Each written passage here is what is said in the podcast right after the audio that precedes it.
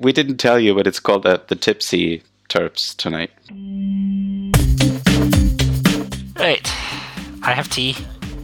Jonathan is just drunk on life.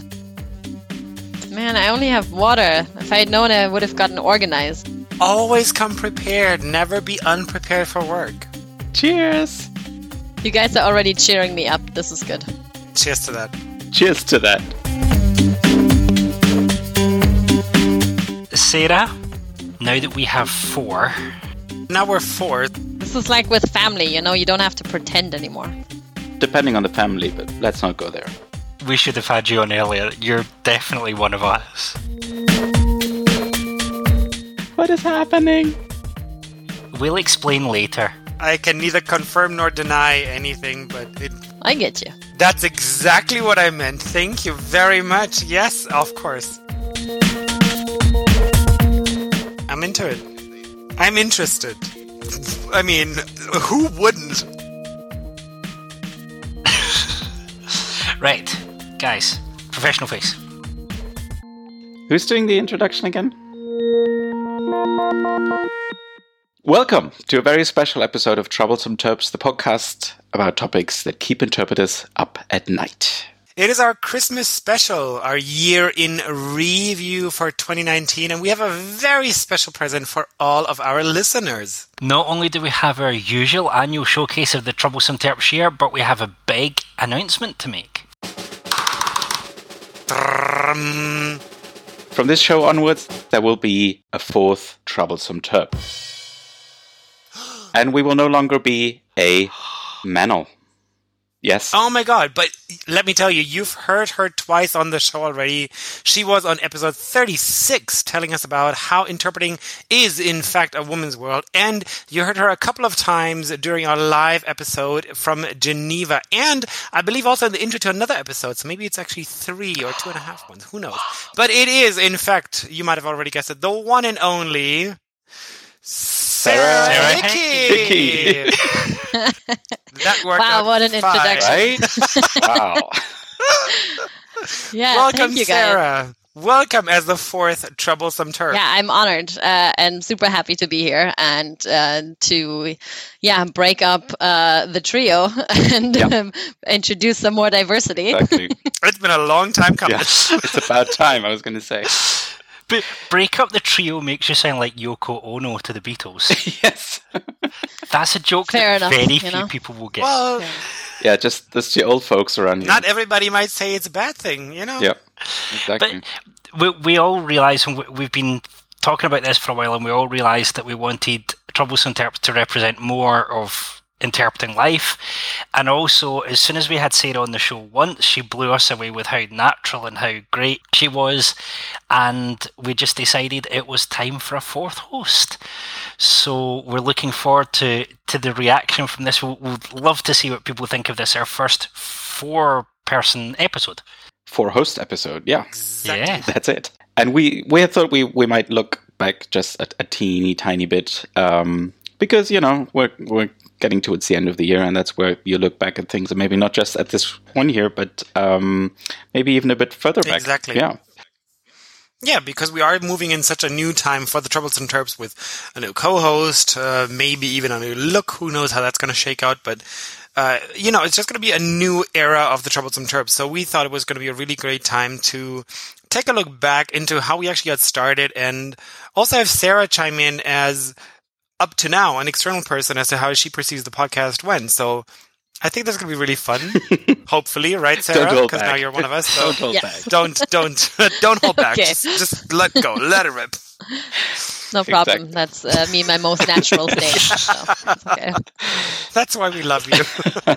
exactly. And I'm I'm not even sure if we've ever talked about the sort of origin story on the show. I think I don't know. We've talked about the origin. We have- we have. yes, okay, have. so we don't need to do that again. once or five times. Yeah. I'm glad that you know the videos of the episodes don't go online because all you'd have seen would be my feet. yeah. I don't think I've even I even have video of the of the very first episodes because yeah. we did not have video We did back not. then. Thank Yeah. Jesus. I, I've kind of volunteered that one day we're going to do like a kind of clip show not of not of us because we have enough clips of us but it would be great it would be great to have like an episode where we sew together some of what people say we've had a couple of clips on before we haven't had an am no a you, AMA. ask us anything ama for a while We did have an AMA. yeah we haven't had one for a while so, We haven't had one for a while. That's true. Yeah. yeah so so if anyone wants to send us um any really controversial questions like is it okay to wear, tar- to wear tartan trousers in an interpreting booth we'd be happy to answer them Absolutely. Also, if you send us a lot of very controversial questions for Sarah, that would be even better. Yes, I'll take them. Don't hold back. yeah, we didn't say we were going to answer them, but we'll take we'll take. I mean, it's 2019. Who answers questions? But we do Yeah, Which- okay. Oh Yeah, yeah, we we do try. because that's why that's why we're controversial exactly. because we answer questions. There you go. yeah I, I do feel like that especially maybe uh, on the conference interpreting side of uh, the overall interpreting market there's a little there's a lot of this you know tread lightly uh, happening i Mm. definitely felt this already as a Oh, God, student yes. with Yes. the- yes. Yeah getting so so many recommendations of like having to be so careful because it's such a small community and there's so many rules and you don't want to make the wrong impression and say the wrong thing to the wrong person accidentally. And so i feel like this is also a really also it's a big hindrance for entering the market because you're so uh, Mm, afraid. totally. yeah he was like uh, on tiptoes. Um yeah but also it can absolutely i think prevent progress when we if we don't talk about it and you guys are not afraid to talk about it. Um so you know all the yeah like like what maybe other people say you shouldn't say or topics you shouldn't address. Like you know the big scary one like uh, one of my favorite topics remote interpreting or machine interpreting. Because i mean you at least got to address them. You don't have to like them but you can you should talk about them Right, right. It's been interesting for me. Some things that were controversial aren't controversial anymore. I don't think mental health is controversial anymore, which is good. And can I just say we need to deal with the interpreter mental health thing because it's going to kill us otherwise. Um, definitely but yeah, it's it's it's interesting to see how. I don't know about you guys, but I was really interested to see how Geneva went. Geneva, Which was the live event in October Yeah, the big conference. 2019. and That as a as well as us doing the town hall, I was fascinated at the reception that we got from the people there. Now, obviously, everyone knows Alexander Drechsel anyway, because he's probably one of the most famous interpreters in the world. So, Very true. kind of roll out the red carpet for him. Yeah, I'm you can roll your out, you eyes know as that, much as right? you want to. No, you're you're not not. going to cut this up. But yeah, it was interesting to see how much. I hate to say respectability, how much acceptance we got there. And part of me thought, do we need to dial this up again? That's actually uh, it's interesting that you said that because I was thinking the same thing. I was thinking, are we too palatable at this point? Because no, no, because you know, in the beginning, it was actually about kind of shaking up the status quo and talking about the things that nobody else was going to talk about, and kind of, you know, not causing a ruckus, but causing a ruckus. You know, it mm. was just it, it was it was kind of about Yeah. ruffling some feathers and just talking about the things that nobody else would talk about. And I feel like over time, as we've become more grown up, more respectable, more, I don't know, more known, and we've had more respectable, more grown up, more known people on the podcast, I feel like it, the podcast has taken a different direction than we initially intended on. And I'm not saying that's a bad thing. I'm just saying it's different that it was in the beginning. And I wonder if sometimes it should just be the, f- well, now the four of us, of course, just talking some mess about the interpreting market again. Just about some stuff that really grinds our gears. just, you know, talk about some stuff. Can I also say that I that one of the things that really sold me on Sarah joining us was on the live show you'll hear Sarah's comment about remote interpreting. Ah, and yes. the straight down the line, this is what's happening, this is reality, deal with it approach, I think is one that I want us to keep in the podcast. But we have to remember, and I think we'll come back to this later, and I think all four of us can, can say something about this. There is a cost to being that level of honest. Um, Definitely. there is so for example i've just pulled up the list of episodes on my, my my browser. Episode 2 we looked at stress and burnout and if i remember rightly i told what was my first burnout story. I've now had more since then but anyway um the, the first story where i felt um, professional burnout and, and what that meant. Now I realise that you know anyone who hears that now I've lost any vestige of being perfect ever. Not that I ever wanted it, but you know, for us to deal with you know stress, burnout, mental health, it takes people telling stories about stress, burnout, and mental health, and there's a cost to that because it does. It is. Um, it is it can be difficult to tell those stories, but if they don't get told, then no one realizes that everyone's suffering the same anyway. Nobody tells mm-hmm. them. So yes, paying the price again. Yeah, I don't, I don't know if it's, it's necessarily about paying the price, but I, I, think there's a real value to being open and I guess raw is one of those words, but I, I think it's a good word actually because I remember we we mm. had um, we've talked about this on the show before is that we have these bar camps in Germany that we organize for the for the community to to learn and to exchange and to just get together and talk about stuff. And I, which will also be in Brussels soon. Yes, very soon indeed. Um, and I have I have this very vivid memory of, of one of the bar camps where one of the sort of more experienced colleagues um, mm. was really sharing a lot about her episodes yeah, of yeah. burnout and how she sort of worked through all that and how she copes with it now. And um, and I remember just also looking at the faces of the younger interpreters, just listening to this story. And um, yeah, this this is has been impressing me uh, a lot over the over the years. It's been a while now, but um, still think about that. And I think there was a real um, a real value to that. And I don't think it's it's it's been negative for her. I mean, it was it was a, it was small. You know, it was not a a big audience necessarily, but um, yeah. right. No, but you know, the news travels fast amongst interpreters, especially, and I think. Oh gosh, yeah. I think it was just a very honest moment, and I don't think as freelancers, it doesn't even matter if we're interpreters or not. I think as freelancers, oftentimes you're not you don't feel like you're entitled to your own honest moments of weakness because you always have to be perfect. You've always got to wear that perfect armor of invincibility. You know, even if we're, I was actually just, um, talking to two colleagues of mine today at another job and it's, you know, now the wintertime, everybody's getting sick. Everybody has the flu, but as a freelancer, you kind of still schlep yourself to work. You put in like five NyQuils, you put in like two Advils, you put in like another ibuprofen on the job and you're like, okay, I've got to do this one last job and then it's the weekend and then I can get sick. I can't get sick right now. Mm. I can't get sick. I can't be sick right now. Yeah. I have this one other job because you don't want to lose the money. You don't want to disappoint your booth mate. You don't want to put on the stress on the organizing interpreter or the client or whoever. Like you don't want to do any of that because you're going to be a huge inconvenience to everybody else or so you feel.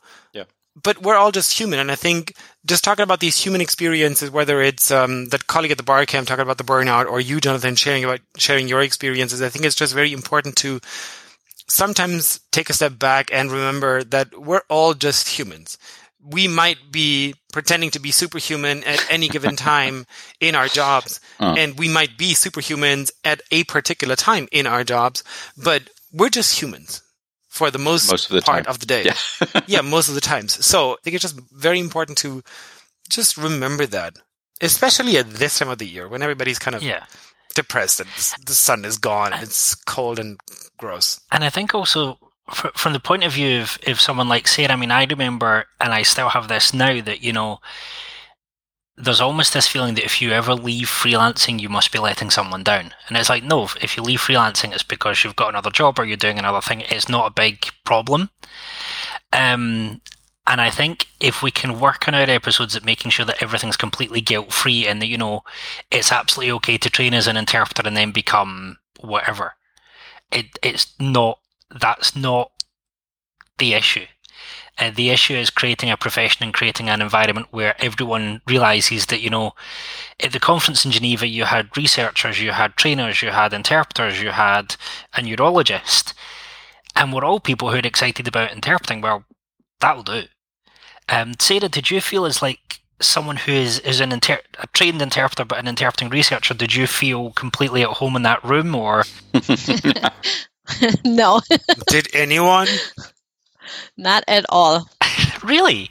Because I know when I when I've done more more research than interpreting, I kind of have to say to myself, "I am still an interpreter. It's okay. I'm still an interpreter." you belong. Well, no, I didn't feel excluded in that sense at all. Um, yeah so first of all I, I did really enjoy the conference but for me it was very different. So i've been to a bunch of conferences recently for nimdzi for um, you know the other side of the industry and for research and more on the business side where there's generally a really friendly atmosphere in the room. You know everyone's chatting with everyone and it's uh, about uh, innovation of course people are also trying to sell but there's a, a lot of interesting um, conversations and i don't feel like there's as much um, people don't hold back as much that might just be my impression but so in geneva then while it also turned out to be a really great conference and i met tons of super nice people and uh, I am an interpreter and I, you know, didn't feel out of place in that sense. Uh, I felt like it was all a little bit more distant and uh, higher up or something. Like there was a little bit more of a barrier, and also in terms of what was maybe being talked about or not talked about. And that's why I at some point just went, okay, well, I got to say something, you know, as in, um, I don't know. I, I, sometimes have this tendency to go, um, you know, it, and I'm just going to do it. And either people will like me or they won't. But, you know, as long, like, I don't, you know, I'm not trying to upset anyone on purpose but i also uh, think that some things just need to be said because it doesn't just because you don't talk about it doesn't mean it's not there mm. you know? So it's just better to address it. And look at where that got you. Yeah. So this is great. I'm on top of the world right now. Well, I, I think that's the thing is if, if we can keep this as the Just Say It podcast, there is another question that we put is do we have a responsibility to be less troublesome? And I think actually our responsibility is to, to be one place. Yeah, I think right. I, I, think we have to keep being the one place where people can just say it. Um, yes. And the, yeah, yeah, yeah. the great thing is, you know, Alex Gansmeier and I are consultant interpreters, so if people don't like us, it's fine. We don't have to work with them. It's not a huge deal. Um, Alex Drechsel works for the commission, so hey ho, so long as he doesn't upset Florika, he's fine. you know, it's, it, it, it's, and Sarah works for Nimdzi, so I'd imagine your bosses want you to be troublesome, given some of the stuff you're writing. Gosh, we had them on the show the other day. yeah, exactly. Yes, exactly. Um, so, so yeah, if, I think maybe our responsibility is to be the Just Say It podcast and not get sued by Nike. I think that's a pretty good motto. Yeah. was this was this sort of the the first big interpreting conference for you, Sarah? Well, yeah, it all depends on uh, how you look at it, I guess. So I, for Nimdzi, I went to Gala and I went to LocWorld, and I'm going to NTIF now in a week.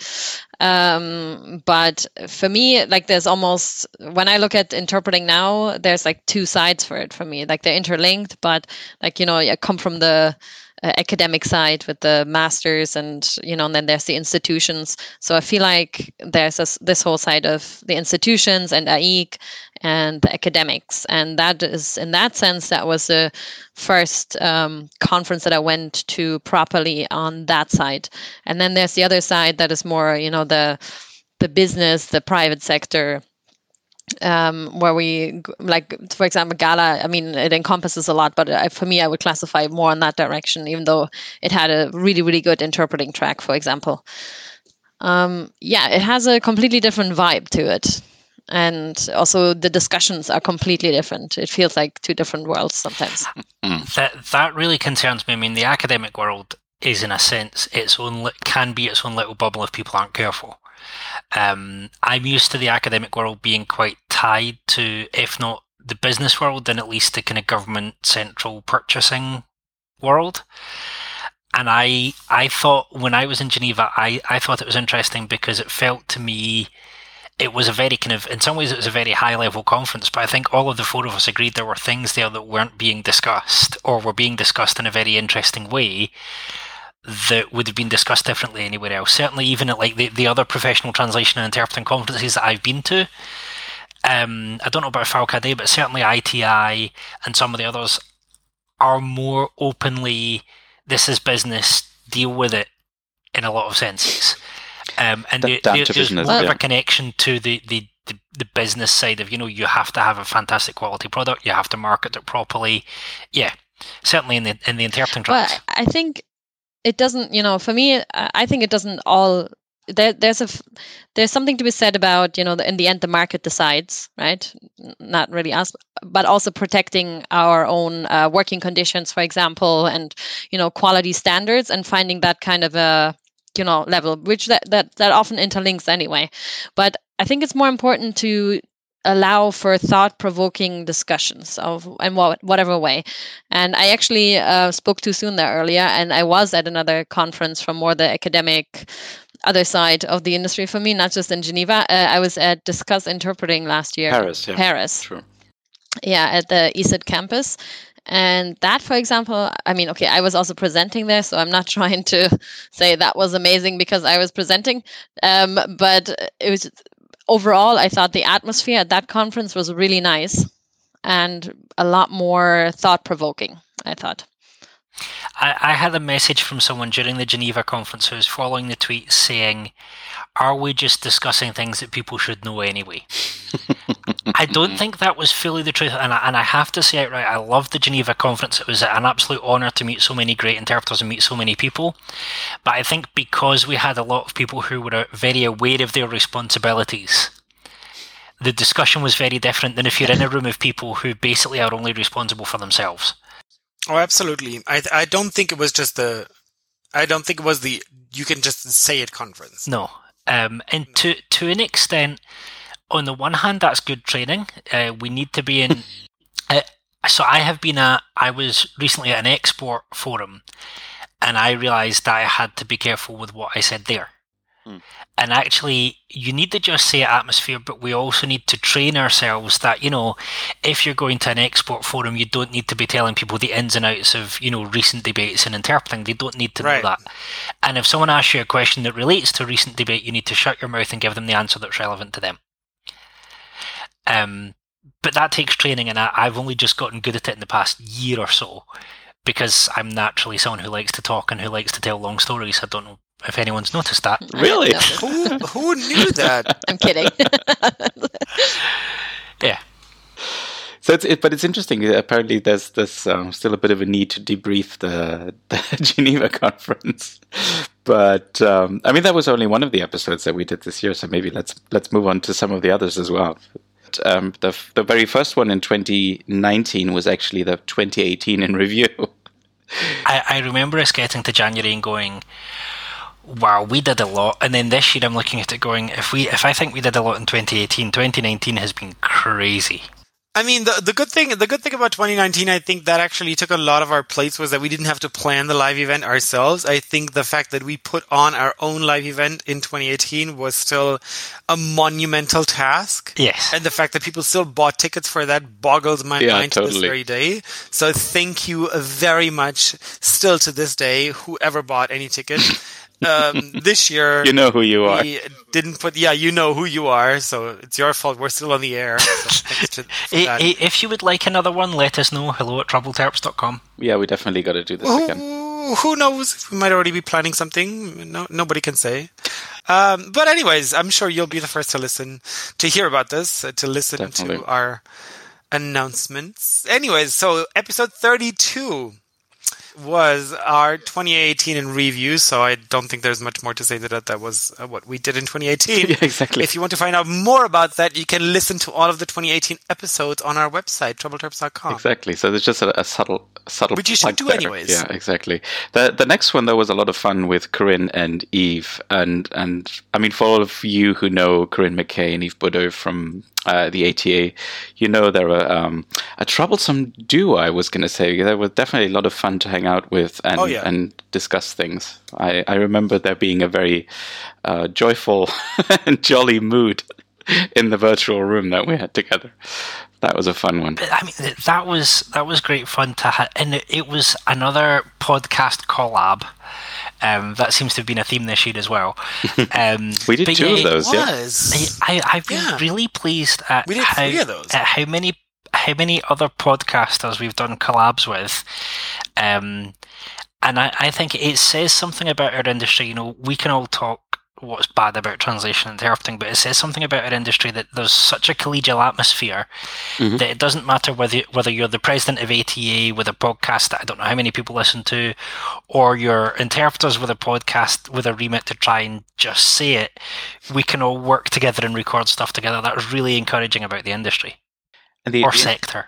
And the the interesting thing to me was also that there there are now so many different podcasts about translation and interpreting, which was different, I think, when we started, because that was one of the reasons why we did it in Yes. the first place. Is that we thought, well, you know, there's a couple of things, but um, there, there's not there's not really something that we. I mean, there's something missing. I guess is what I'm trying to see. So we just thought, well, we'll give it a try and see if we if we can fill that that gap. I think the big one was the ATA podcast, wasn't that it? That was kind of the biggest one that was out there at the time. I think so, yeah. And there was um, marketing tips for translators already, um, Tess Right. but there wasn't course. Really yeah, yeah. there wasn't really anything specific to interpreting, as at least as far as I can remember. Mm. And now there's uh, you have Cerveza Escucha, you have I'm sure there are others as well. Yeah, there's Um, quite a few it- now. Yeah, And I, I need to find some more. Uh, send us your list of other interpreting podcasts to listen to. That'd be fantastic. But from what I can tell, each podcast has got its own focus and its own flavour. And it's amazing how you can get podcasts with quite a kind of narrow focus that are really getting more and more episodes together. Um, I'm just, I'm really pleased to see the diversity of the industry, and I don't think that just because there are loads of interpreting podcasts now that it's time for us to retire. no, no. I think because everybody Fingers brings brings like a different a different perspective to the table, which is interesting. Yeah. Um, yeah, and then the, the next one we did was we called it the crystal ball of interpreting, which is which was kind of a funny episode because it was improvised. We didn't do a lot of prep for that one. We just sort of got together and and you know thought we'll we'll talk about this. And Brought some beer. uh, I don't know if there was any beer involved. May have been wine or cider. I don't know. It might have been, yeah, Or some, some Prosecco. sparkly stuff. Who knows? Um, yeah, but that turned out to be a fun one, and um, apparently it struck a chord. So a lot of people were listening to that one. But then, but then episode 35, we showed that we, we have our business hat on. Yes. and we had Florian from Slator.com, and that was that to me sounds like the it was it's almost like the first in a run of episodes that we had. Uh, was it this year? Yeah, because we are globally speaking later, where we were really getting into what Sarah calls the what did you call it the commercial or the business side Yeah, I think. and and that that's a, an area that I think we should explore further because there's a lot to be said for hearing from those kind of people. And, and Florian's view is just he's got the bird's eye view of bird's eye views. I think you know apart from Nimdzi, of course. no, but it was interesting also to hear about the the backstory of of Slator, which I didn't know about. So that that was interesting to to hear as well. So if you haven't listened to that one, go back and do check it out. And that brings us neatly actually to episode thirty six, which we've mentioned in the introduction, which was the one about um, interpreting Oh, being that? a with? woman's world. I don't know. I think it was. I um, don't know. ah, Something with. S, I think. Rhymes with Hera. Oh, Sabine, no. I, I I think it was Simone. was it not with some Irish lady? I guess. yeah, it was with definitely with some Irish lady. Yes. Yeah. Who's that Irish lady? It's funny though because I mean, yeah, Sarah- that gets confused a lot. I, I think we mentioned that in the episode, Sarah. There's a, there's kind of a funny sort of it's a small world story behind this because Rachel Ryan, who also studied at Galway, NUI Galway, she wrote the she wrote her master's thesis about sort of the gender aspects of interpreting, which then got picked up by Camille and by you, and then funnily enough, Rachel was the f- well, you can tell the story better than I, so go.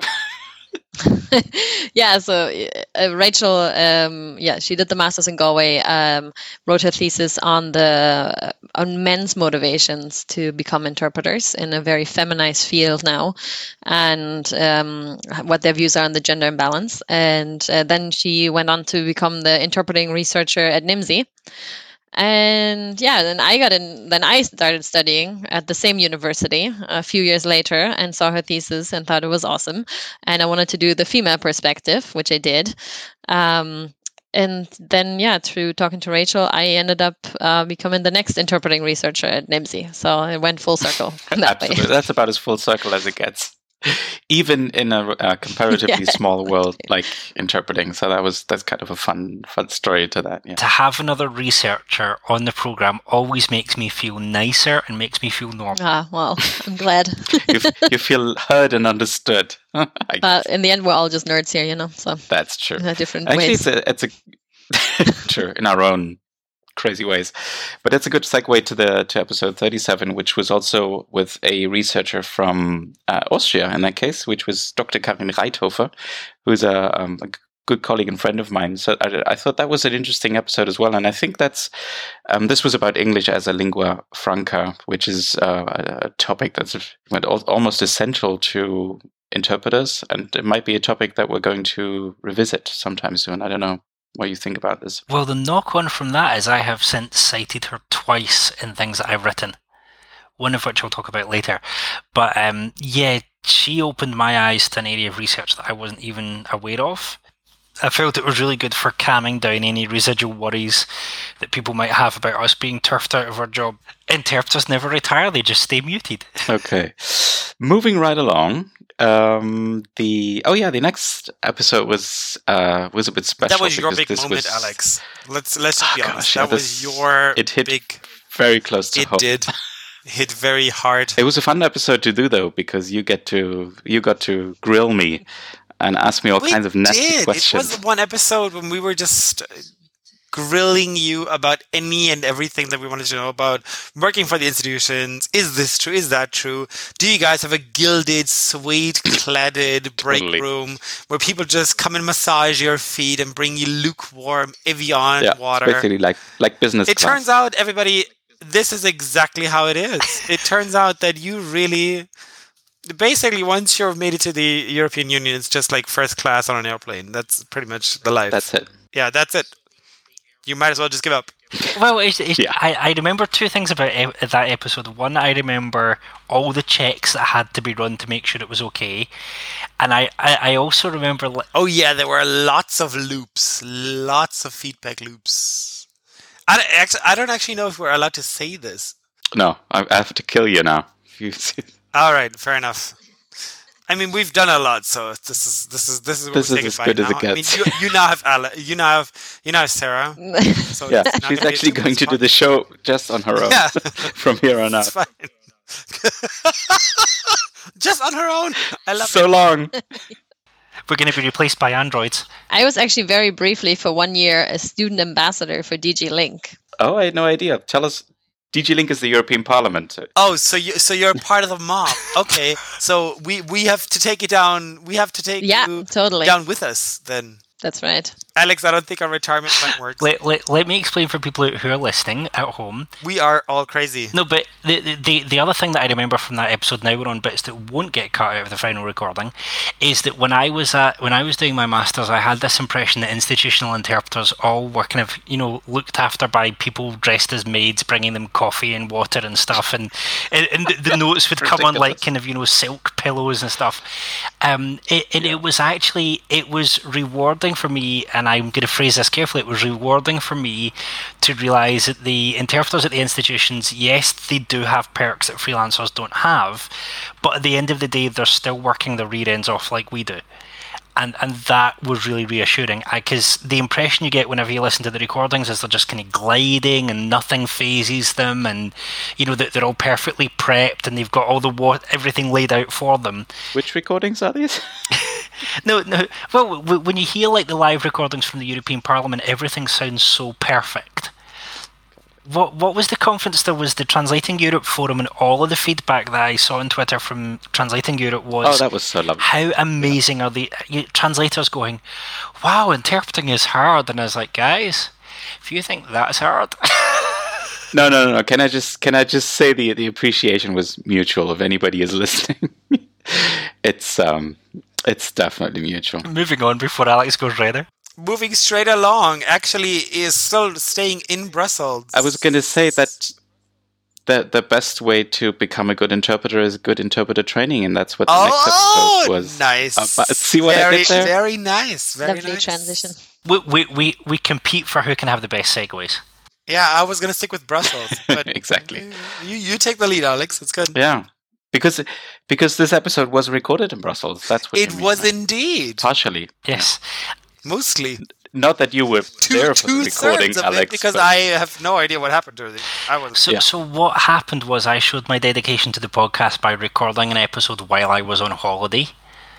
You were. I, I was on holiday. I was in my mom's kitchen. I was going to say you were still sitting in a kitchen. It just it wasn't your kitchen for a change. It was my mom's kitchen. No, but um, I, I I felt so to, to kind of give you the picture, Sarah and Alex, you know, so, so you've got me sitting in my mum's kitchen, probably with a cup of tea next to me, and the other side of the screen were um, Andy Gillies and Alex D. And if anything is ever going to find like uh, seem like the world's scariest job interview, that's going to be it. Yeah, because we were sitting next to each other, sort of like interviewing Jonathan and Yeah, and I, and I was looking, like, looking scary. But then look at who was really getting interviewed. So I think you were guys were just lulling uh, Andrew, you know, into a very, I don't know, good atmosphere for the interview. Let's just say In a way we did, that yeah. Too. Yeah, yeah, yeah. it was a, it was a great fun episode. I think uh, uh, Andy said things that I don't think we've heard on the podcast before. I found it challenging in places. I loved his comment about the imposter syndrome when he said um, how he was really suffering from imposter syndrome. And I said, well, you know, don't we all? It's kind of a thing in interpreting circles. Is that he said, no, but it, you know, it, it's not imposter syndrome if it's true. That's what he said. I take issue with Oh. that. Yeah, me too. well- That's what he said. And I wrote that in the, I wrote that in the in the in the comments for the episode. I know nobody nobody saw this, but maybe actually we can do like a whole episode on imposter syndrome because I don't understand the whole concept of it. Like I don't understand mm. any No? of that. Let me rephrase. I didn't understand anything about the imposter syndrome until we went to Geneva and until we had the live event because that's when I basically had a mental breakdown and then Alex and Jonathan had to pull me back up and I was like what am I doing here And why does Yeah. anybody listen to me and they were like look see this is the imposter syndrome and I was like, that like was your oh, first-hand experience. oh imposter this is my first hand experience The, the, there are two syndromes that we have to cover in the same episode. One is imposter syndrome, and I think a lot of interpreters, maybe apart from Alex Gansmeier, suffer from into- imposter syndrome. right The, the other am one, I the only which one I have, let us know the hello at troubleterps.com The other one, which I have seen equally and is actually more dangerous, and yes, I did write about this in my upcoming book, uh, due out December 22nd from all good bookstores. Wait, you're writing a book? I have written a book. Stu. wait we'll talk you about can that. in- write We'll talk. Yes, I can write. Scot- Scottish people learn to write at school. Um, so the opposite syndrome, and I couldn't find the word for this when I was writing my book, but I found it now. It's called Dunning Kruger syndrome. Yeah. And it's when people think they are more skilled at something than they actually are. And I, like Donald Trump. Oh yeah. Boris Johnson He's the- Nigel Or Boris Farage. Who knows? I mean, like, I don't. I heard I've someone heard say- say this. Who said this? This this is the sound of me cutting tape. So, so we've got the Just Say It podcast, and then Alex doing the Just Edit It. exactly. yes. Just edit section It's, of that's Just the part Say I, I really enjoy. That's the pod. The, no, you were saying that's the pod I really enjoy. Oh, Let Jonathan speak. Come on. I, I, I was handing over to Sarah to talk about Dunning Kruger. I mean, I've only ever have I worked with interpreters with Dunning Kruger.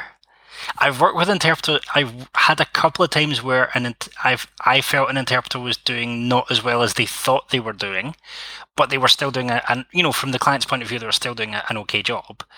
But Sarah, you were about to say something about Dunning Kruger. No, I wasn't. I was, if anything, gonna s- Imposter talk about syndrome. imposter syndrome. Exactly. I have never personally experienced the other uh, the other syndrome, just imposter syndrome, definitely. yeah, can anybody just kind of uh, Yeah. define the Dunning Kruger syndrome for me? For those, for, for not for me, but like for those who don't know. Those of you who don't know, Yeah, those of you who don't know. you're just you're just playing the advocate. All right, so yeah, so yeah. So, so if you if if you imagine that that you've got a, a graph, and at either end of the graph you've got people who are rubbish at something, and people who are actually really good. What happens is the people who are rubbish at something tend to overestimate their ability. The people who are good but not great tend to think tend to get imposter syndrome, and the end of the graph is people who are great and actually begin to realize, yeah, I know what I'm doing. The problem with Dunning Kruger is that the people who are worst at something often don't realize they're the worst at it, and so you get things like uh, clients saying, "Oh, it's okay. We've got someone in house who can translate, or we've got someone in house who can interpret, who thinks they're fantastic but who messes up badly." Or you get researchers thinking, "Yeah, I don't need to read research methods books. I know what I'm doing," and they write studies which are no good to anyone. So, imposter syndrome is actually Dunning Kruger syndrome is wider than people think. An imposter syndrome is right in the middle where you're actually good at something, but you don't think you're really good at it. Um, and I, um, it's fine. You know, if you're excellent and you know you're excellent, that's fine. It's when you're really bad and you think you have abilities that you don't have that is dangerous.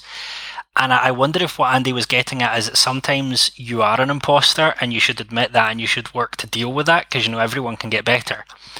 Um, and and maybe there's a sense in which at times in interpreting, I know certainly I was super confident when I got my masters and I thought I knew everything and you suddenly realize when you start doing jobs, you think, oh, I actually need to work on X, Y, and Z. And it's why I get really scared when interpreters say things like, if you weren't good, you wouldn't be here. Because that's not necessarily true, because it would be possible in certain environments to fake your way into jobs. So I actually like that definition a lot more than the imposter syndrome. I think that's a lot more realistic. Hmm.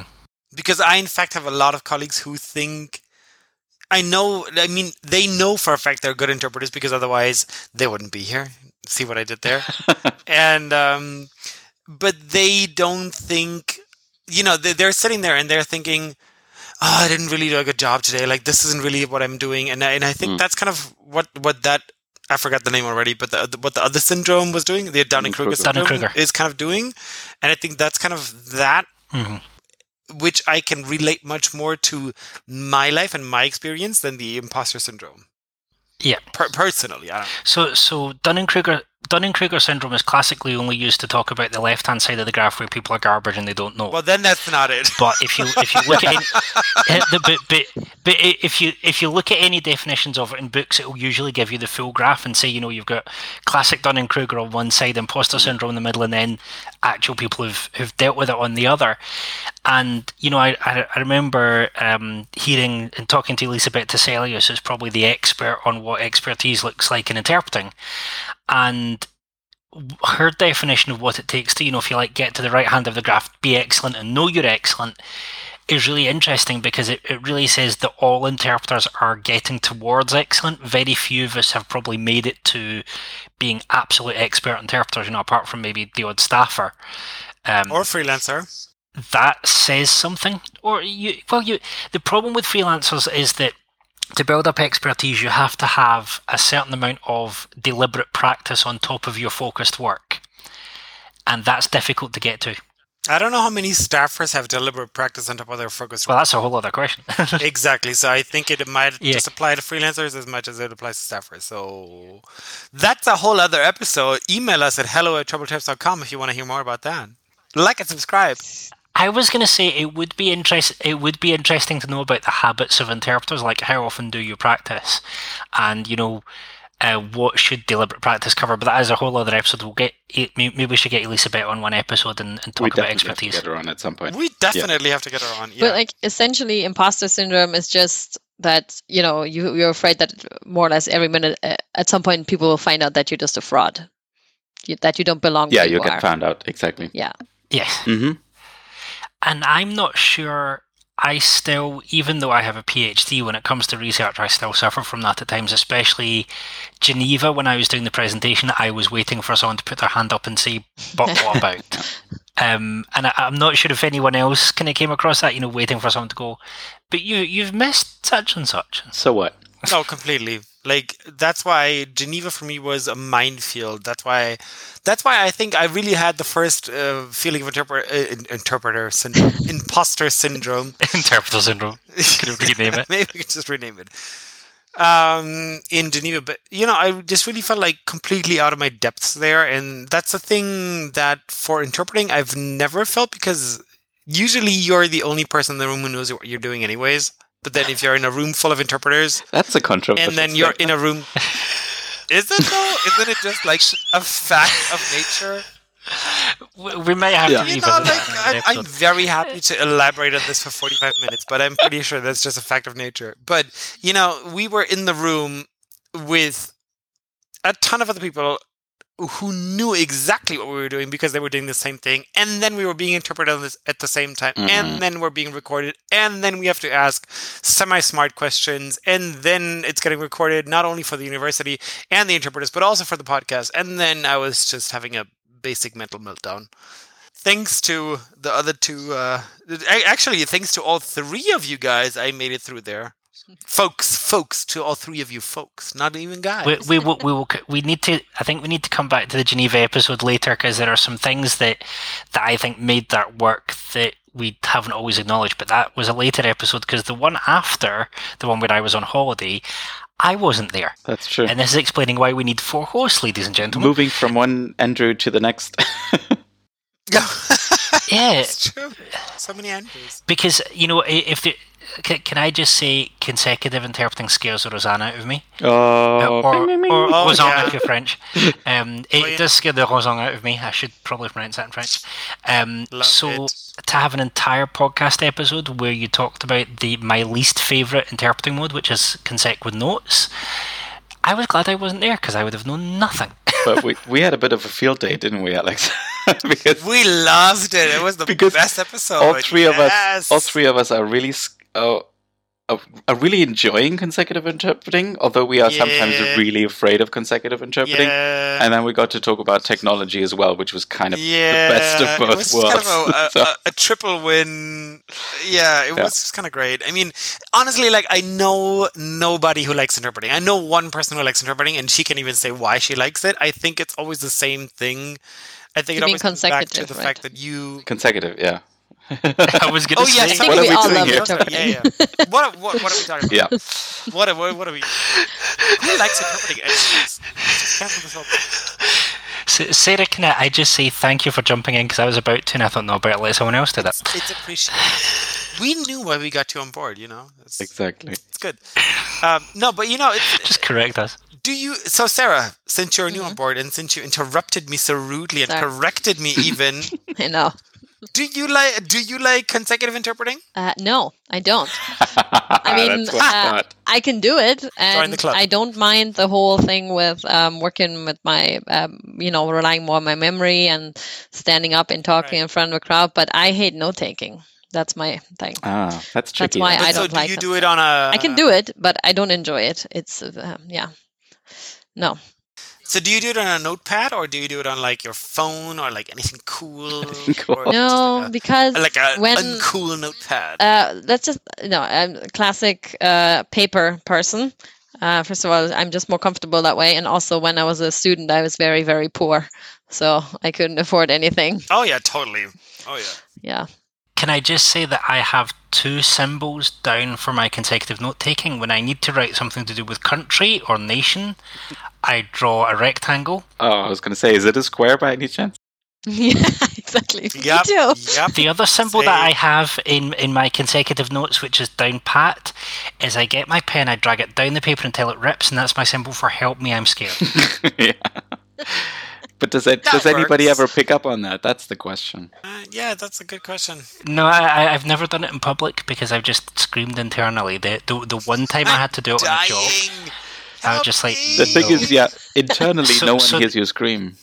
Right. That's I think issue. that's the point, though. Well, tr- tr- trust me on that job. They looked at my face and they went, "Would you rather do this in smaller chunks?" And I went, "Yeah." But Love it. to be fair, to be fair, it was at a nuclear power plant, and yes, that, that that's that's all we need to say. Oh yeah, so we we just had like a thing today at the conference about Chernobyl and how it's still Oh, yeah how like you still have some effects of Chernobyl. So I'm very glad that you might have done smaller chunks. Maybe you did, maybe you didn't. But you know, get the message across at a nuclear power plant because it's it's it's it's quite important, important. for like the next the next fifty to ninety years in the future. Yeah. Who knows? He- Potential. Here, here's here's how my day started. My day started with a welcome from the, the guys at the plant, and then they said, "And before we do anything else, we have to go through the safety information. Please listen carefully, because we'll be telling you exactly what ha- what you have to do in the so many different kinds of emergency that could take place." That's when I realised we're going to be doing this sentence by sentence. better safe than sorry. Definitely safety first in a nuclear power plant. It's like, how many colours of, al- of alert do you need? It's when they go through the colours of alert, and I'm like, oh no, I didn't bring felt tips. Yeah. oh god.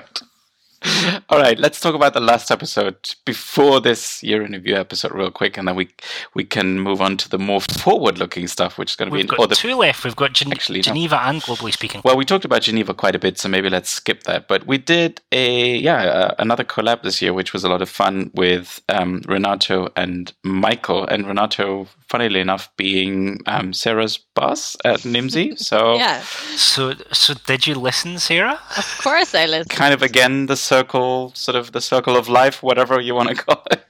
Yeah, exactly. Comes Sarah full was circle on the once again. episode a little bit. Yeah, I actually heard my name uh, being dropped by Renato there, which was very nice. Exactly. and yeah, you guys talked uh, naturally about a few things uh, that I was involved in at Nimdzi, uh, given that I'm. Uh, yeah, I think what happened was that he he was recording the show with us and then sort of having dinner with you later, something like that. Or yeah, before, I don't know. Yeah, dinner before, uh, before. we I were don't in, uh, we were. oh in yeah, yeah, yeah. Yeah, um, we had a, a client meeting in Milan, and a few of the team were there. And then he, he went to record with you guys. So yeah, That's it's it, all yeah. connected. Everything. So is what was the better part of the evening, huh? you can tell us. You can tell us because you're now part of the family. You are free to speak. Do you want to know Nobo- nobody's listening. if he preferred hanging out with you guys or with me? Is that the question? no, what you preferred, hanging out, hanging, hanging out with us, or hanging out with him? oh, okay. I think No, that's the question. I can't answer that question. No, I- she couldn't possibly comment on Off that. I couldn't possibly decide because I love hanging out with you guys and I love hanging out with Renato. Aw, Oh, we love you too. So, Yeah. wh- what I was going to say though is the the episode with Renato and the episode with Florian to me is like part of a series that we should keep going. You know, like on on YouTube, like YouTubers have their playlists of of similar videos. Like you know, there are several really good playlists on the Inside Interpreting YouTube channel. Um, I'm going to be building a new one soon. like and But you know, if we if we were making a playlist of you know business oriented um, troublesome terps episodes, I think that the Renato episode and the Florian episode really go well together because they're people in similar businesses telling us similar things that we need to hear, and maybe that is kind of troublesome for some interpreters to say things like you know. Big businesses aren't necessarily your enemy; they're just trying to make money like you are. Mhm. Um, they, I think, from Renato and both Florian, well, more from Renato, we seem to hear about the fragmentation of the interpreting sector and how there are so many different segments, and how the companies that go big tend to go big by kind of getting these big government contracts, but that you know that's not the market. And I think Right. you know by understanding that, I know historically interpreters have been anti big business, but actually, if we see this as they're just trying to make money, and we don't have to adopt their practices if we don't want to, then that kind of creates more. Um, we become more magnanimous and more accepting. And we can still demonstrate and disagree if we want, but at least we can understand where those decisions are coming from. Well, I've actually, so for the project that I'm presenting next week in Sweden, uh, I've interviewed people in like 12, con- 12 different countries. Uh, I've assessed the interpreting markets in 12 different countries now. And I mostly spoke to either people from interpreting associations who also have their own company, like language, there are language service providers for interpreting, uh, or just uh, language service providers. And lots of them uh, were interpreters themselves. And what I found really interesting was that most of them were genuinely concerned about, you know, when the with when there's price pressure from the government side, budgets being cut again, stuff like that, that they're trying to not transfer that onto the interpreters, but to see how where else they can cut costs in, you know, in other aspects of their business, um, and that lots of them were actually trying to, you know, fight for interpreters to be paid better, which surprised me um but also that being so I, I feel like yeah there's sometimes i'm not saying that you know there's definitely also businesses who uh, don't care as much about interpreters. Um, but uh, the something i think to keep in mind is that a lot of those businesses were founded by interpreters as well uh, who do genuinely know the market and the requirements and who care and who are sometimes just caught in the middle. But the other thing to remember too i think is that it'll never be well, maybe it's a bold statement, but I, I, it'll never be the case that you know the interpreting market will just be occupied by big businesses.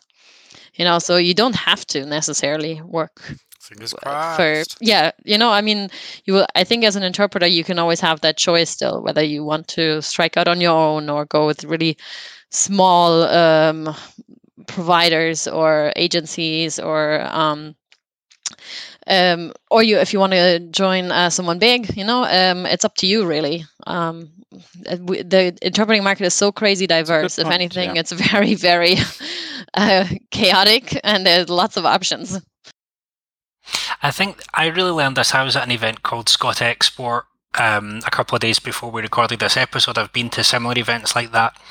And what they've taught me is that two things have happened. One is that interpreters have been certainly in a a, a not necessarily mature market like most of the UK outside of London, interpreters have traditionally been scared to meet potential interpreting buyers on their turf. This was the first year that I went to Scott Export, and there were that I wasn't the only language professional there. Um, there were like um, two other translators and another interpreter there, and it was actually really heartening to see. But usually, when I go to these events that are aimed at the people who would buy interpreting, I'm the only interpreter there, and that's kind of not healthy. The other thing is that there are businesses of all shapes and sizes who are going to look for interpreting at some point. and I know maybe in markets like Germany and Belgium and France, you could just be a conference interpreter who does conferences. Certainly in the UK, no one can make enough money just doing that. But if you're happy to be a conference interpreter who does conferences, business negotiations, uh, helps clients out when they need, you know, translation and interpreting and stuff. When you're happy to to be that rounded person, there's a lot of businesses who really just want someone to take the weight off their shoulders and say, "Look, we want to get into the French market. What can you do for us?" If if you're ready to to be the language person they can call on to arrange that, and you can get the skills to do it well, there's a market for you because a lot of smaller businesses want someone that they're getting the same person every time, that they know they're not, you know, in a giant a giant call center somewhere. that someone they can have a coffee with easily. That's actually a, a, a good selling point for us if we get it right. Well, we always say as well that, and I, I'm pretty sure Renato mentioned that in the episode. You know, people like to sell to people. You know, in the end, and that can, you know, be applied to different levels, either as an individual interpreter or someone working in a company. But in the all, in the end, it's all about you know, have if you have a good relationship with someone, you know, it, people like to sell to people, and if you can keep that relationship, like um, the classic question of I don't know I don't know if how much apply this might apply to guys or not, but uh, do you go to the same hairdresser every time? I like to. Yeah, and Possible. What would make you switch hairdressers? Someone suggested to me recently that I should switch barbers, and it it was That's Are- not a are you still friends? story. no no no no no. It, it's it's fine. The, the the barber themselves did a good enough job, but when you've I don't know about the two Alexes, but when I've built up a relationship with someone, I mean it's going to be what fifteen minutes to cut a guy's hair if that. But when you've seen someone kind of every couple of months for going on what five six years, it it feels strange to go somewhere else, especially with you know an atmosphere in the barbers can be so weird. I know some people want their hair cut and they don't want to say anything. I like to have a good chat. You'd never guess. Um, but yeah, I, I I came home and I said, you know, that was fine. But next time I'm going back to my favorite one. yeah. But what, what was the point of that question, Sarah? the point is that people like to go back to where they've had a good experience and if they have a repeated good experience then they even if you get one bad haircut you might forgive that hairdresser whereas if you go to someone else you know it was like oh they have a bad day if you Hmm. try someone new and they make a mistake you might not come back but w you know when Sure. you have an established relationship then you build that trust and you want to you know continue to work with that person Fair enough. Yeah, that's true. Well, this is when we we play a jingle and we say this episode was sponsored by Interpreter Tank. When you're so annoyed you want to blow something up.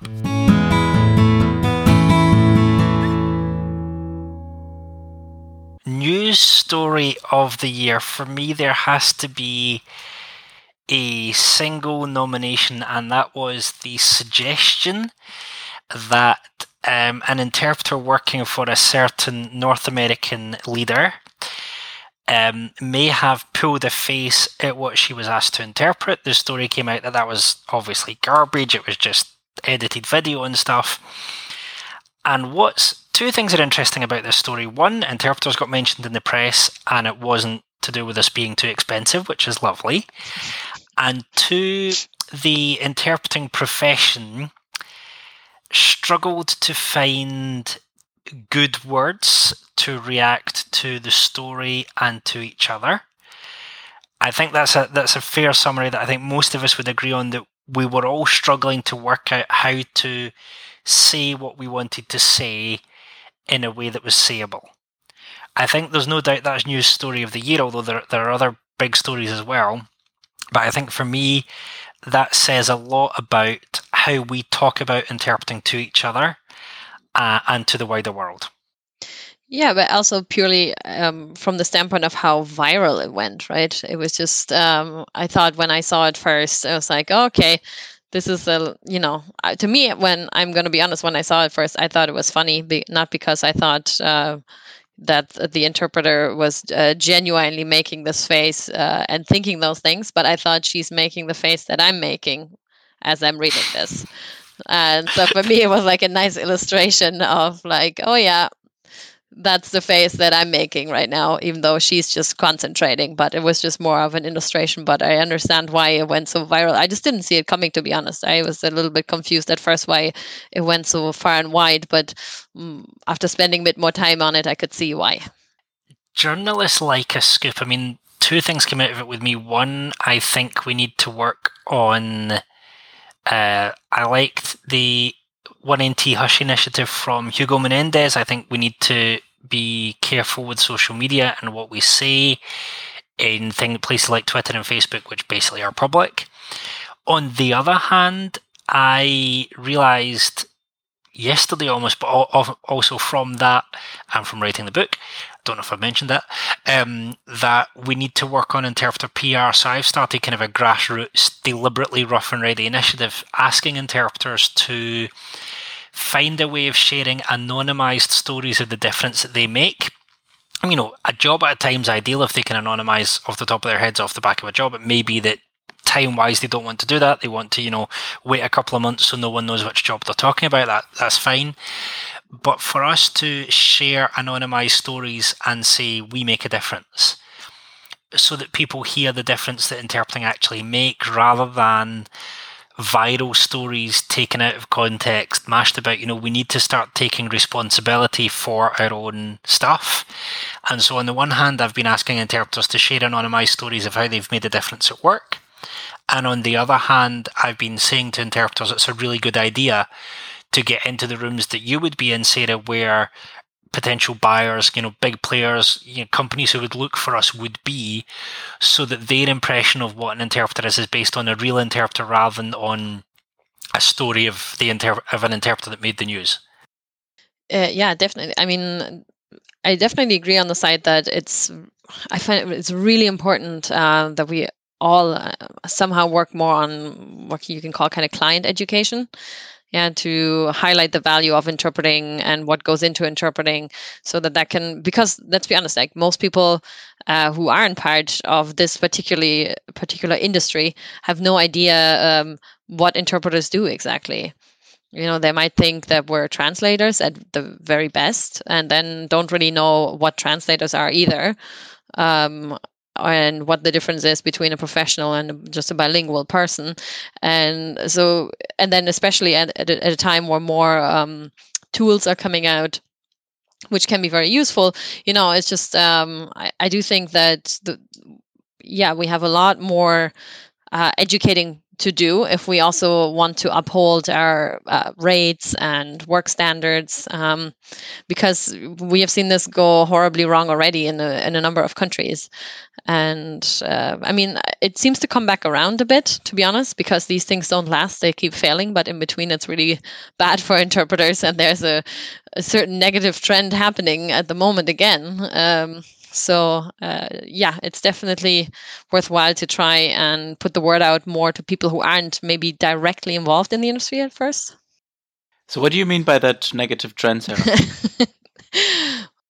I mean, there's like a, a, chain of sort of negative events, or no? That's an honest question. I'm not.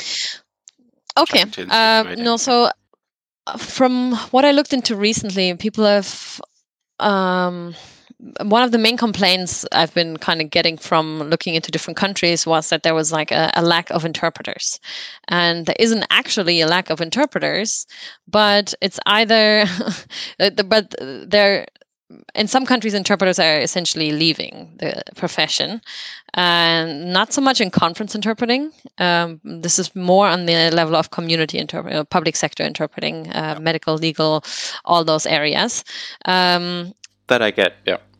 Yeah, mainly because of uh, rates that are being dropped and um, certain working conditions. Lots of interpreters. Uh, in some countries, interpreters are being paid the same as cleaning staff, and I mean, there's nothing wrong with being cleaning staff, but you know, you don't need to go through this extensive training, get your degree, or as community interpreters, you know, they might travel to different appointments really far in certain countries, you know, with vast distances, uh, work at night, and you know, people have like second jobs and you know, yeah, we mustn't be surprised then if maybe people run off to other professions where they can where they get paid better and have less stress um, so but then through that as well the you lose a lot of people good people as well yeah.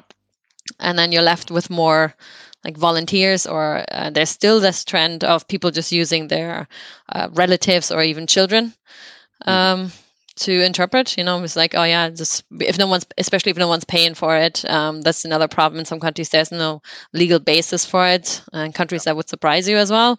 And then kids are being used, and I mean, we talked about um, vicarious trauma before as well, and I mean, uh, children are affected by that as well, of course. Um, let's imagine you have to tell your uncle he's being deported or whatever. You know, there's lots of um, those challenges. And to me, that's also, to be honest, verging on child labor. And it is not illegal in most European countries. So it's. Yep, that's a fair point. Yeah, there was a. Yeah, Jonathan? Yeah, I I think it's that is a negative trend I've seen. I mean, there's all sorts of political reasons for that, and I think what's really struck me, someone asked me today, you know, why don't you get a professional PR person to come in and, you know, teach people to do it right? I think there's enough latent talent and enough latent kind of love for interpreting amongst interpreters that really when you hear stories of you know interpreters being paid the same as cleaning staff or interpreters having to leave the profession no one else is going to tell that story as well as the person who's going through it and no one else can tell the story of you know what it's like to interpret in a medical appointment where you have to tell a family that they're going to lose a loved one apart from an interpreter who's been there mm. and i think with these negative trends and we all know about them we all know about centralized outsourcing we all know about people trying to use remote simultaneous when they really should have simultaneous interpreters there using remote simultaneous to try and make interpreting cheaper by hiring interpreters in cheaper countries and you know it goes on yeah. and on um, the counter to that isn't to stand up and scream or to say this isn't working but and shout in people's face. The counter to that is to learn to tell a different story. And I, it's why, you know, I'm, I'm not just being obsequious, but I've loved seeing Sarah's work because you've taken topics that would normally get people either scared or not want to talk about, and you're beginning to tell us and the people who work with interpreters the story of, you know, a different story, a different approach. And maybe this whole interpreter goes viral thing, to bring it back to the topic, this whole thing is a, a wake up call to us that these trends are reversible. I loved what you said, Sarah, about, you know, they just come back around. These trends are reversible, but they're reversible to the extent that we decide that we're going to control we're going to control our own narratives from now on mm-hmm. and we've got people like Nimdzi we've got people like Slator we've got people who know what they're doing who can push stories out. And I'm sure, you know, Sarah, if if if if you or Florian saw a fantastic story about how an interpreter made a difference, you would be all over it like a rash. And that kind of there's a multiplication effect when we see each other's stories and share them.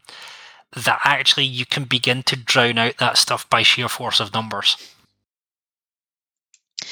Um, yeah, I mean, um, th- there's I just, I feel like the more you, I'm looking into it, you know, you're coming from. I, I also come from the conference side, and um, I mean, I'm not saying that there are no challenges in conference interpreting, but in comparison to other types of interpreting, it seems like you know we have it pretty good.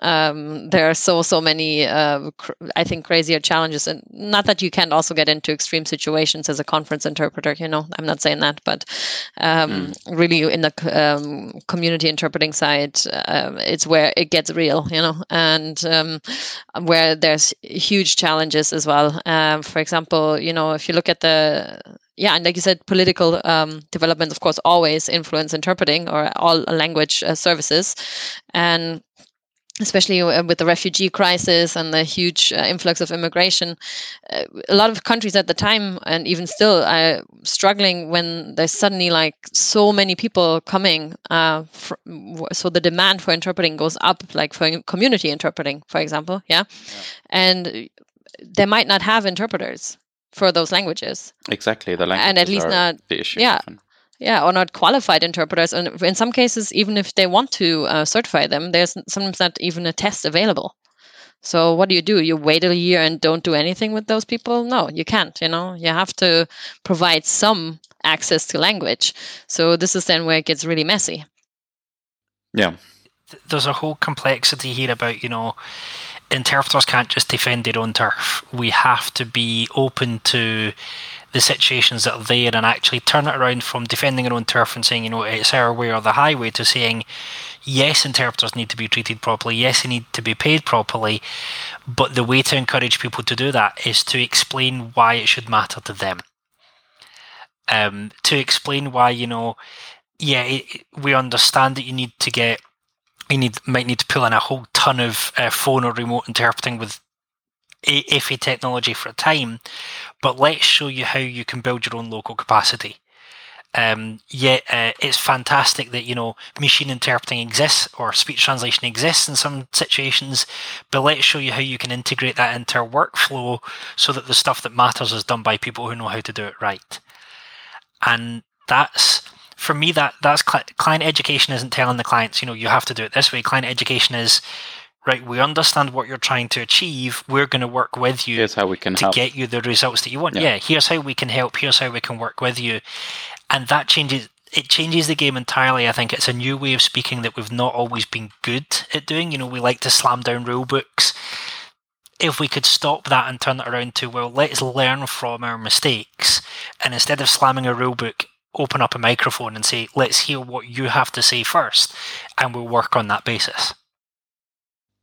Indeed. So it's it's going to be interesting to watch the the situation in in Denmark. I don't know if there are any further developments that we need to expect. I don't know. I think Sarah, you've been looking into this a little bit. Yeah, I've been. I mean, I've been following the debate, you could say, uh, in in Denmark, and uh, it's still ongoing. Um, but what has definitely already happened is because this uh, huge contract that was centra- centralized and uh, kind of changed the game in in Denmark. Um, it's it's caused a real stir, and hundreds of interpreters have uh, protested and said they're not going to work with the new provider that has been chosen. Um, and in turn, this has already led to um, court cases getting adjourned, and in one case, apparently, even a, a, shoplifter had to be let go by the police because no interpreter was available. So um, it's it's kind of it's kind of crazy. Um, to me, it, it shows kind of uh, two things. On the one, how how quickly uh, uh, this whole situation can change. Like one big decision by the government um, yep. um, or by the provider, and it affects the interpreters. But it also shows how much the interpreters are, in the end, affecting um, like all these different scenarios. For example, like uh, court cases. Uh, same happened in the UK a few years ago, as we know. Um, when a, f- a few thousand court cases had to be adjourned, and in the end, um, it's not exactly like they call it like a, a false economy as well, because it was intended as cost savings, but in the end, cost a lot more because all of when all these court cases have to be uh, uh, redone, that costs a lot of money, of course. Um, yeah, so I find it odd that for for a while I think um, things can work out and interpreters take a lot if they have to. um, but at some point it comes back around and you know when you join forces then um, because in the end it has to be it has to be livable right interpreters have to be able to at least live off their wages and in the end the, the it's like this fine line trying to find the middle um, where you can meet people's demands and have a living for yourself and protect your conditions so it's finding that right balance and yeah client education is key to that i think Right, absolutely. So I guess yeah, we'll we'll keep an eye on how that situation develops. But yeah, it's not looking good. I think at the moment. Yeah, I mean the, the other thing which was looking bad and seems to be getting better is we had those terrible cases of acoustic shock in Canada, and it's a horrible event. But what's come out of that is now, I think, a greater awareness amongst interpreters that we can't take this stuff for granted. Um, and I've seen, I know you were saying, Alex, I've seen it as well, colleagues buying more and more kind of sound limiter devices.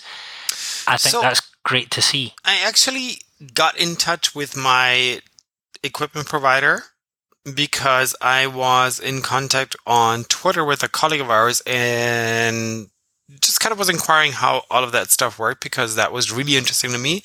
And then he was saying that basically just reduces the overall volume of your interpreting input, which logically also increases the peaks you have because if everything is lower, the peaks will be lower too. Mm-hmm. So, in that context, I was thinking, well, then kind of what's the point? Why don't I just turn down the volume? Because I, I was wondering, like, so, so why would I buy this? And I do want to buy this. I do want a limiter. I want like a tiny limiter which prevents any of the peaks of happening, Yeah. and yeah, just plug it into my thingamajig, my interpreting thingamajig. Yeah, the thingamajig. Exactly. Do you want Yeah, to speak to this, Jonathan, as the, the resident audio sound guy? I, Like, th- th- I think I think both of us are radio, uh, resident audio people. I think there should be limiters that literally just cut off peaks, because the problem is is that if you have a device that just reduces volume, then all the interpreter's going to do is they're going to turn the volume back up. Exactly. yeah, I think I think that's kind of the problem that you described, Alex. And we probably have to say what a Yes. What a peak Yeah, yeah, is. So um, usually, of course, you can you can sort of adjust your volume and, and adjust how loudly you want to hear the, the speaker. But then you have things like people tapping on the mic, um, feedback when the headphones come too close to the mic, and then you get loud noises, which is basically what we mean when we say a, a peak. If the sound's set up well, then it should be difficult to do that unless someone does something daft like screaming down the Mm. mic. Um, but there should be ways on most sound setups, um, certainly like modern sound equipment, should be able to to take out some of that. Some of it's harder to take out, like um, what people call feedback. That's harder, but they're, they're from what I understood that these um, devices were there to basically spot peaks in the signal and just cut them. Yeah. Um, Right, so but- that's what they should be doing. The ones that just turn it down shouldn't be used. And some some of the tech is also built into some of the consoles, as far as I understand. So some of the Right, consoles have a limiter and um, even a little Exactly light that indicates if there's a peak, um, which gets cut down. So And a lot of the tech guys actually have, i- i- if it's not already built into your equipment, a lot of the guys will actually have it in their own consoles. A lot of the tech guys will have it in their own consoles, so they will basically pre-filter your incoming sound. But what I was really curious, and if you have anything like this, please comment at hello at troubleterps.com. Um, I really want that thing that our our friend had on Twitter, which is basically just like this little tiny thing which you plug into the aux um, input on the console side, where basically your headphone would go in usually, and then you plug it into your headphones, and then that little teeny tiny thing, it's not. uh, I mean, according to the pictures, it's not much bigger than. I don't know, a box of matches. yeah, it looks like a little MP3 player, it- basically. It, it, it, kind of looks like a tiny MP3 Yeah. player. Like that thing would prevent that. Mhm. In theory, I've I googled for half a day. I couldn't really find anything, but then I might have also been uh, quite distracted, so maybe I didn't look for the right thing. Were you actually interpreting at the down same the right time? avenues? Yeah. I might have been interpreting at the same time. Who knows? Who knows? Who, who, who is to say? Who knows? The sound providers that I work with, who I'm not going to mention because they're great, but you know, uh, we, we don't take paid advertisements yet. The sound providers I, I work with, in his words, he said the best sound in the room should be in the interpreter's ears. Yeah, that's a good point. so, so get people to know what they're doing, and you should that stuff should be pre-filtered for you if they know what they're doing. But I mean, sometimes you don't really have any control about the, the sound guy or the sound girl and how they're setting up the, the system. So some some colleagues have been sort of resorting to to buying these smaller devices. And as far as I can tell, there are basically two different companies or two different kinds of um, outfits that offer these things. So there is, um, hang on, I wrote this down here. So there's LimitEar and Adapt Ear. And LimitEar, they actually have um, sort of different kinds of devices. Some are a bit smaller, others are a little bit bigger. Um, and some of them sort of will analyze the audio that they process during the day and sort of will make sure that you don't have too much exposure in terms of overall volume and just the amount of sound that gets to your ear, I guess. And um, Adapt Ear, I think they, they just have one um, product and I think they also have to be sort of adapted to the kind of headphones that you use. So it's still a little bit early days for this. It's not really um, a product that you just buy and use. There's a little bit of, of preparation involved, as far as I can tell. But um, it seems to be something that um, might be a good investment, especially if you are an interpreter working with different kind of tech companies and maybe with l- less control of the whole sound and everything. So maybe that's Oh, yeah, maybe that's totally. something that we will get back to. I mean, we'll we'll put a few links in the show notes about the whole incident um, or the incidents that we had in Canada at the with our colleagues from the Translation Bureau, and we'll put in a link about the follow up that um, AIIC have done um, about this. Um, it's definitely something that we're going to watch next year. Absolutely. This could be really, really interesting. Yeah, I, I think this is going to run and run, and it's something that we need to to keep our eyes on. I think that's going to be a bigger thing, and perhaps there's a hidden danger that we haven't come across. Talking about hidden dangers, Sarah, you were really big on a story coming out of California about um, the hiring and the kind of contracts that interpreters are on there. Well, I personally haven't written about it, uh, but it's a hot topic in uh, the interpreting uh, industry at the moment because it's somewhat of a um, a game changer, and it's uh, really ruffled a lot of feathers. That uh, the the classification of uh, like the the change in the like gig economy law in California, basically, and that interpreters and translators as well want to be exempt from this law um, because while you know the the law technically is um, is great for the protection of people working in the gig economy, except that we are not people who work in the gig economy, and uh, that by you know that most of us uh, work as freelancers or we're our own entrepreneurs, and that this would actually like w- this would cause a problem or will cause a problem for both sides the individual interpreters as well as the uh, lsps working with interpreters. Um, because it will just change the the whole game of the business for everyone um, so i think they're Right. still seeking uh, a change to the law but at the moment i think it only just got a like you know approved and uh, the exemption was rejected even though some other Yeah. um, industries were exempt like hairdressers for example Yeah, I think the initial the initial idea was to um, to help out the drivers that drive for Uber and Lyft and these kind of uh, ride hailing companies, which I think is Yeah. a noble goal in and of itself. But it's um, Exactly. I, I haven't looked at it too much, and we should probably do an episode about that next year. Um, but it it looks like they they went a little bit too far with um, the whole project. There are some exemptions for for some um, professions, but it's it's apparently a really difficult issue for freelance interpreters, um, also for truck drivers who are often independent contractors. So um, it seems to have a lot of side effects, and um, yeah, so it's I think it was passed by the by the whatever they call it. I don't even know. It's at the legislature, and American people. yeah, it was it was signed into law by the governor, so it's definitely um, coming into force apparently. But the question is if if anything can be sort of saved or salvaged from this. Yeah. Well, it, it does come back to, and I hate to say it comes back to the question of interpreting PR that if people don't understand the nature of Yeah. their job, they're not going to legislate for it very well. And so this is why whenever people say, you know, we should get legal protection of status for interpreters, I say, well, there are a number of stages first before we can even think about that. Mm. And if this law is anything to go by, perhaps we should kind of come back to square one and say we should help people understand what it is we do. Then we can talk about the other stuff. Yeah, exactly. It for me also comes uh, back around to sort of you know client education or just in general getting the word out a bit more uh, to people who aren't part of this industry. To because yeah, it sounds like the law was well intended for people uh, who genuinely work in the gig Yeah, yeah, economy, but uh, it doesn't work out well in our uh, industry for anyone. so But then also, I think for like legislators, the the lines might be very difficult to distinguish. Do you know what I mean? Yeah. I think it's not an easy call to make between a freelancer who works on a conference to conference base and then an Uber driver who works on a drive to drive base. I don't think legislatively speaking, that's necessarily the most easiest thing to distinguish. So I I do agree that it's like a very difficult thing to get right, but I do think I wouldn't want to be in their shoes trying to legislate this.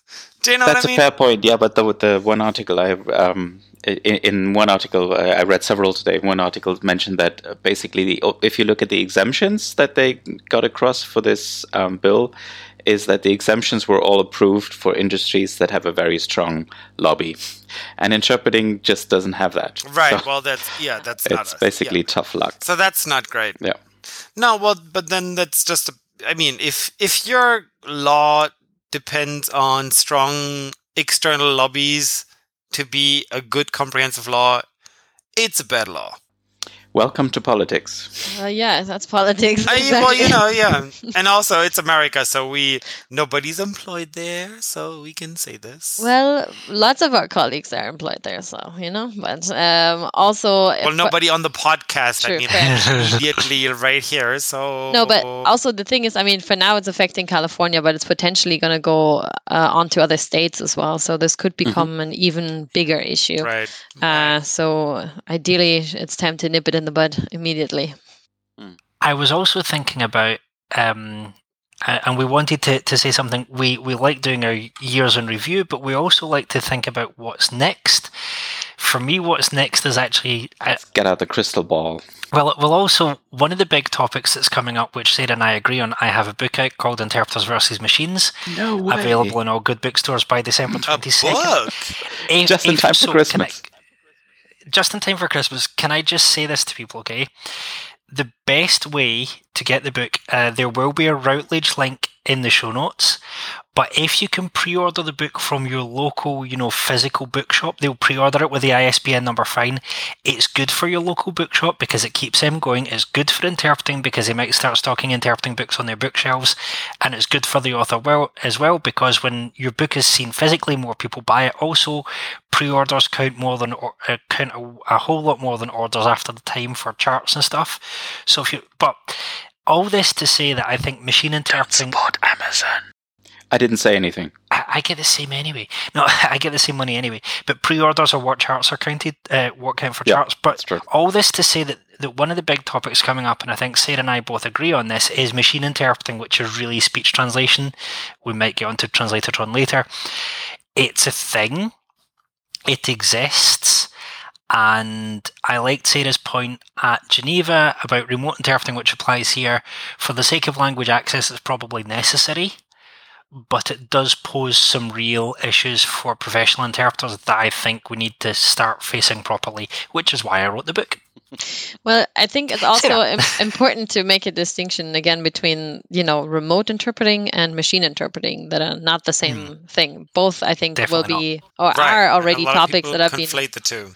yeah um, both i think are relevant and really important topics at the moment because they are both coming they're actually already here on some level uh, remote more so than machine interpreting um, but yeah they're not they're not the same thing so remote still involves uh, people whereas machine machine interpreting doesn't um, but I, I do like in my opinion, uh, none of this will replace uh, the traditional interpreting, or that the machines won't replace replace interpreters. But both cases, both types can be used to really like expand the interpreting market and reach. Um, really remote locations. Like we, we might sometimes forget about you know what the situations are like in other countries as well. In some countries you have really really remote villages and you just don't have the uh, on-site interpreters there or you might have three interpreters for this one specific uh, language requirement in the entire country.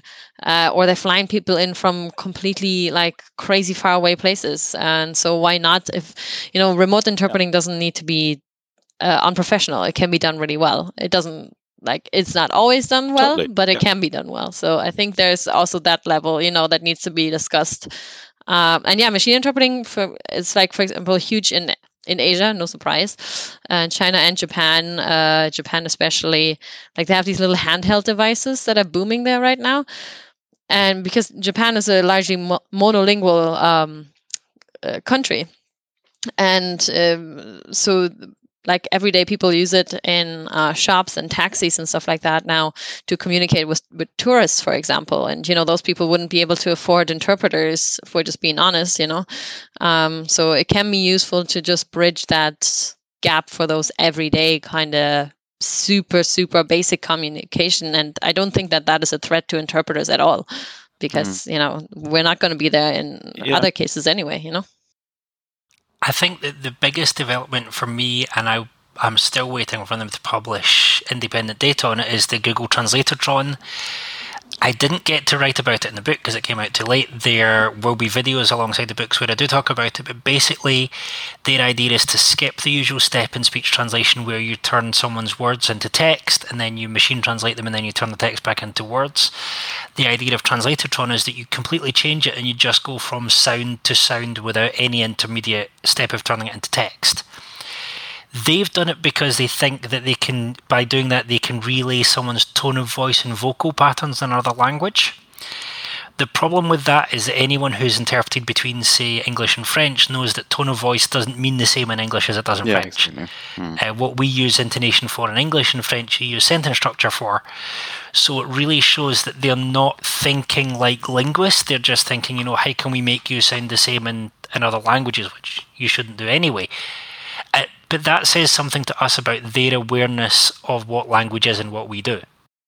Right, but then on the flip side, I was just talking to a colleague who bought the Google Pixel 4 with a new recorder app, and he was actually saying that no matter the speaker, no matter the um, the, the presentation, he was able to record speech to text with a 98% accuracy, no matter how slurred or how quick or how unclear the speaker was. And if this is what you just can do on a regular phone, and then this is just speech, speech to text, you can then do text to speech. It doesn't have to be 100% accurate. It just has to be fine. Yeah, Neither are we, You know- to be honest. yeah, yeah that's the other point but Yeah, we don't have to be perfect. We just have to be different, right? So yes, we have a different quality threshold. I think I I don't know, Sarah, what, what Well- you were gonna say. Sorry. No, but uh, yeah, uh, humans aren't perfect either, but uh, humans still have a genuine cognitive understanding of what's going on, and we have the um, you know aspects that machines can't. We have certain elements that machines will not be able to do in the near future anyway. Something you know, like Right. where it comes to our human values. Um, but uh, that Exactly. again, I don't think to me it doesn't need to be human versus machines. It's just more of an extension. You know, like you already said, like it doesn't need to be uh, a threat. There can be other use cases. At the moment, it's all pitched in that either or situation, right? Like at the moment, it's either Google is going to replace you, or it's not.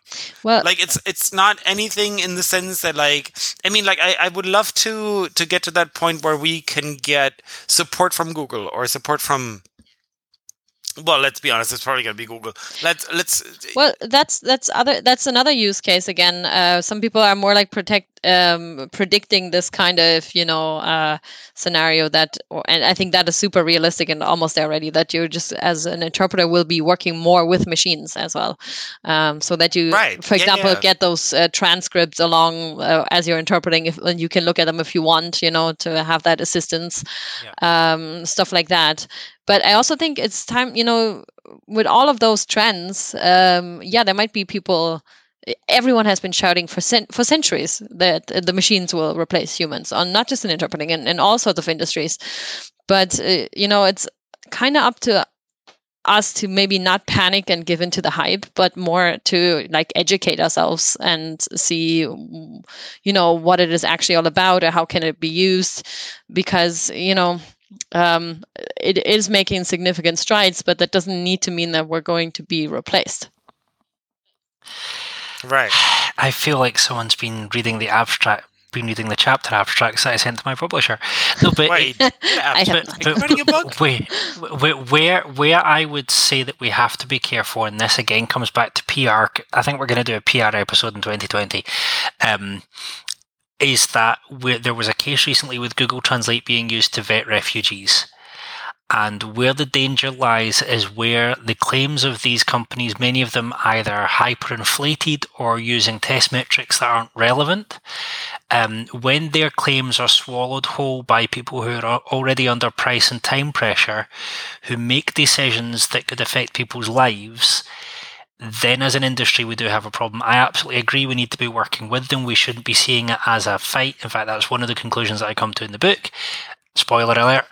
But I think what where it where there is a fight and where it is human versus machine and where we do need to be a bit stronger is we need to be explaining that it's not fair to use unsuitable tools in a situation where the use of those tools could rob people of freedom or life. absolutely And that's where we need to look at how do we pitch interpreting better? How do we sell interpreting better so that the natural position of clients is to come to humans rather than risking a machine? And that's a challenge for us, not for them. Well, I think anything high stakes like that in the hospital and courts or you know immigration, all that kind of stuff. If you're as the um, if someone in politics makes a decision to use a machine for that, then that is highly irresponsible. So I think that even goes to a completely different level. Uh, for the moment, yeah, machine interpreting is making significant strides, but as I said, for like basic stuff. Yeah, like we we're talking about maybe the cab driver, uh, the shopkeeper, or maybe there's other use cases as well where, where it can be a little bit higher. But I wouldn't use this in uh, in the hospital or in the court where you know, yeah, people's lives are hanging in the balance. That's just irresponsible. And I think we're I think we're far away from that because uh, I can't see that being legal anytime soon. What's legal and what's done are sadly two different things at times. Well, that's Um, true. hmm. Yes. so so moving on what is next for troublesome terps in 2020 we have a lot of episode ideas lined up First episode is already at least recorded. It's not Yes. produced yet, but it's already recorded. So we have January covered, and, after January we have a lot lot of good ideas, and we'll have to decide on what well what we're going to get to first. And um, but we're certainly not running out of ideas and possible guests and uh, things like that. So And even if we are, just let us know at hello, hello at troubleterps.com.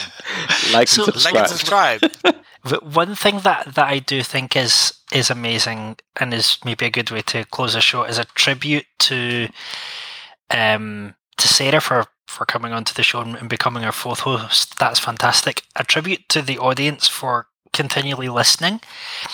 But also, I would say a tribute to the richness of interpreting itself. That when we started this, I'm sure we've said this before. When we started this, we didn't know how long it would run for. I think the two Alexes and I thought maybe we'd get what six months, a year. Speak for We've- yourself. We've no, but but but we we thought the ideas would probably dry up. We didn't realize there was enough of a that the the amount of ideas was so great that you know we're we're now into what our fourth year, and we still haven't even there's still stuff that we haven't even touched hmm, That's and true. I think that's a tri- that's a tribute to the richness of interpreting that you know everyone starts a project and thinks you know at what point am I going to run out of ideas, and actually I think we're nowhere near that, and now we've got a whole new fount of ideas to come in as well. I think we could be we, we could we could do an episode every week and still not run out of oh, ideas. God, not no. that we're going to do that. not that we're going to do that. That's not. Not going to happen. Yeah. That's true. but yeah, That's I a nice agree. like the, yeah. the the more you look into it, you know, the more you realize how much you haven't seen yet or talked about yet. And I, I think I'd, I'd also encourage our lovely listeners to um, just make make themselves heard a little bit more, and you know, say what what you want to hear, what you liked about the show, what you didn't like about the show. Because I mean, we're doing this for us. Yeah, that's that's one part of it, but we're also doing it for you. So you know, could be more of a two way street, if that's a word. yeah. Collaborative approach. So do get in touch on Twitter or hello at troubleterps.com. This will be the last thing I say. I dare you. Yeah, I wonder. I'm, I'm really pleased at how well the podcast has been received, and I'm amazed at how it's just it's it's exceeded everything that I expected of it. I think we can all agree to that. Yeah. Yeah. Amen. That's I don't think that's a controversial statement. in That's either not controversial at days to all. Make.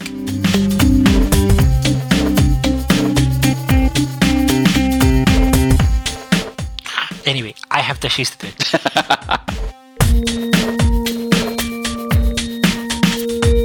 I have some sleeping to do. Oh, guys, I'm really tired. Uh, yeah, it's it's it's quite late. But anyone's, I think you're speaking for all of us.